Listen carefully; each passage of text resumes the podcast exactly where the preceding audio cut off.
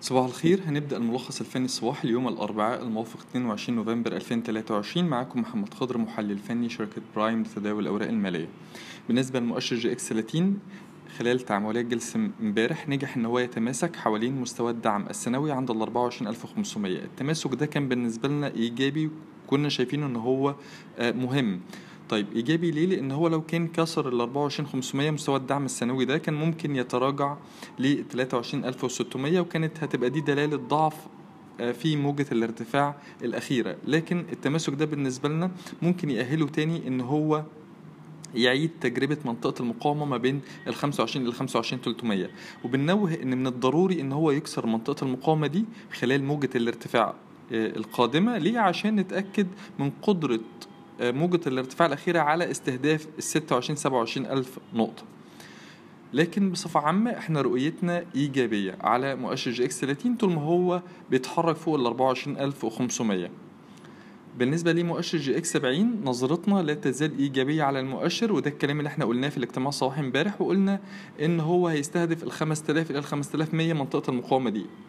شايفين إن آه، مستوى المقاومة السنوي عند ال 4944 مؤشر EGX 70 قادر على اختراقه ويستهدف منطقة المقاومة اللي قلنا عليها ما بين ال 5000 إلى ال 5100 أما بالنسبة لي ملاحظات التداول أول حاجة عندنا آه، الأسهم ممكن تختبر مناطق مقاومة على المدى القريب عندنا اريبيا انفستمنت اللي كسر منطقة مقاومة قوية باحجام تداول مرتفعة ما بين ال 39 إلى ال 40 قرش وبكده هو ممكن يستهدف منطقة المقاومة التالية ما بين ال 55 إلى 60 قرش.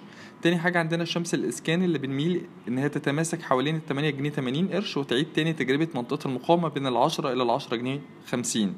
تالت حاجة عندنا أوراسكوم المالية اللي كسر آه، مستوى مقاومة مهم عند ال 37 قرش وبكده ممكن الارتفاع ممكن تمتد آه، لمنطقة المقاومة التالية ما بين ال 44 إلى ال 45 قرش نظرتنا عليها إيجابية. أما بالنسبة للأسهم ممكن تختبر آه، مستويات آه، آه، مقاومة ولكن على المدى القصير أول حاجة عندنا Lift Slab اللي شايفين إن هو أهم مستوى مقاومة في الوقت الحالي هو ال 27 قرش وفي حالة اختراقه لل 27 قرش ممكن يستهدف مستوى المقاومة التالي عند ال 35 قرش. يبقى عينينا على ال 27 قرش في سهم ليفت سلاب. تاني حاجة عندنا وآخر حاجة هي الصعيد لعمل المقاولات اللي كسر منطقة مقاومة قوية ما بين ال 72 إلى ال 74 قرش وأصبحت بدورها منطقة دعم وبكده هو ممكن يستهدف آه، منطقة المقاومة التالية ما بين ال 88 إلى 90 قرش. حطيناه في تقريرنا الفني اليومي تيك توك مع توصية بشراء انخفاضات توصية مدى قصير.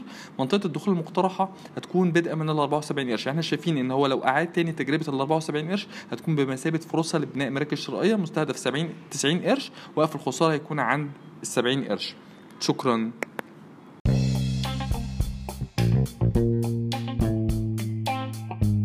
يرجى العلم أن هذا العرض هو لأغراض معرفية فقط، ولا يمكن اعتباره عرض أو توصية شراء أو بيع أو إدارة استثمارات أو خدمات استشارية. ينصح باستشارة مستشارك المالي قبل اتخاذ أي قرار استثماري، علماً بأن الأداء التاريخي ليس مؤشراً يعتمد عليه لتحديد الأداء في المستقبل.